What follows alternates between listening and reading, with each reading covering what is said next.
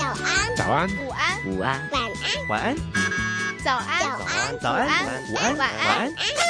公共广播九十五周年，朝九晚五普通话。妈妈，我今日作咗首 rap，我唱俾你聽啊！ rap 咩嚟噶？說唱啊，哦，说唱，我好早已經聽過啦。阿嫲，估唔到你咁潮噃，快啲唱幾句嚟聽下啦！潮，你係話我時髦啊？小意思呢？估唔到你對說唱都有興趣喎、不過你到底知唔知咩係說唱噶？哇，阿嫲果然係和港冚珍珠啊！你咿咿我我講咩啊？冇話你和港冚珍珠啫，人不可貌相。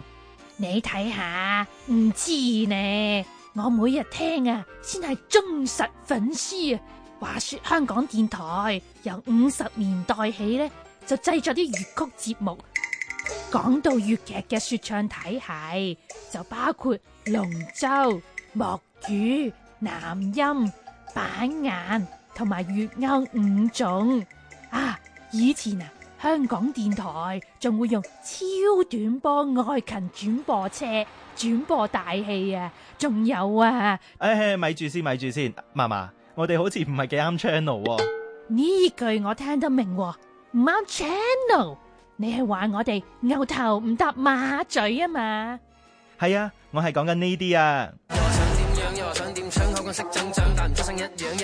哦，你早講啊嘛，呢種說唱我都識啦。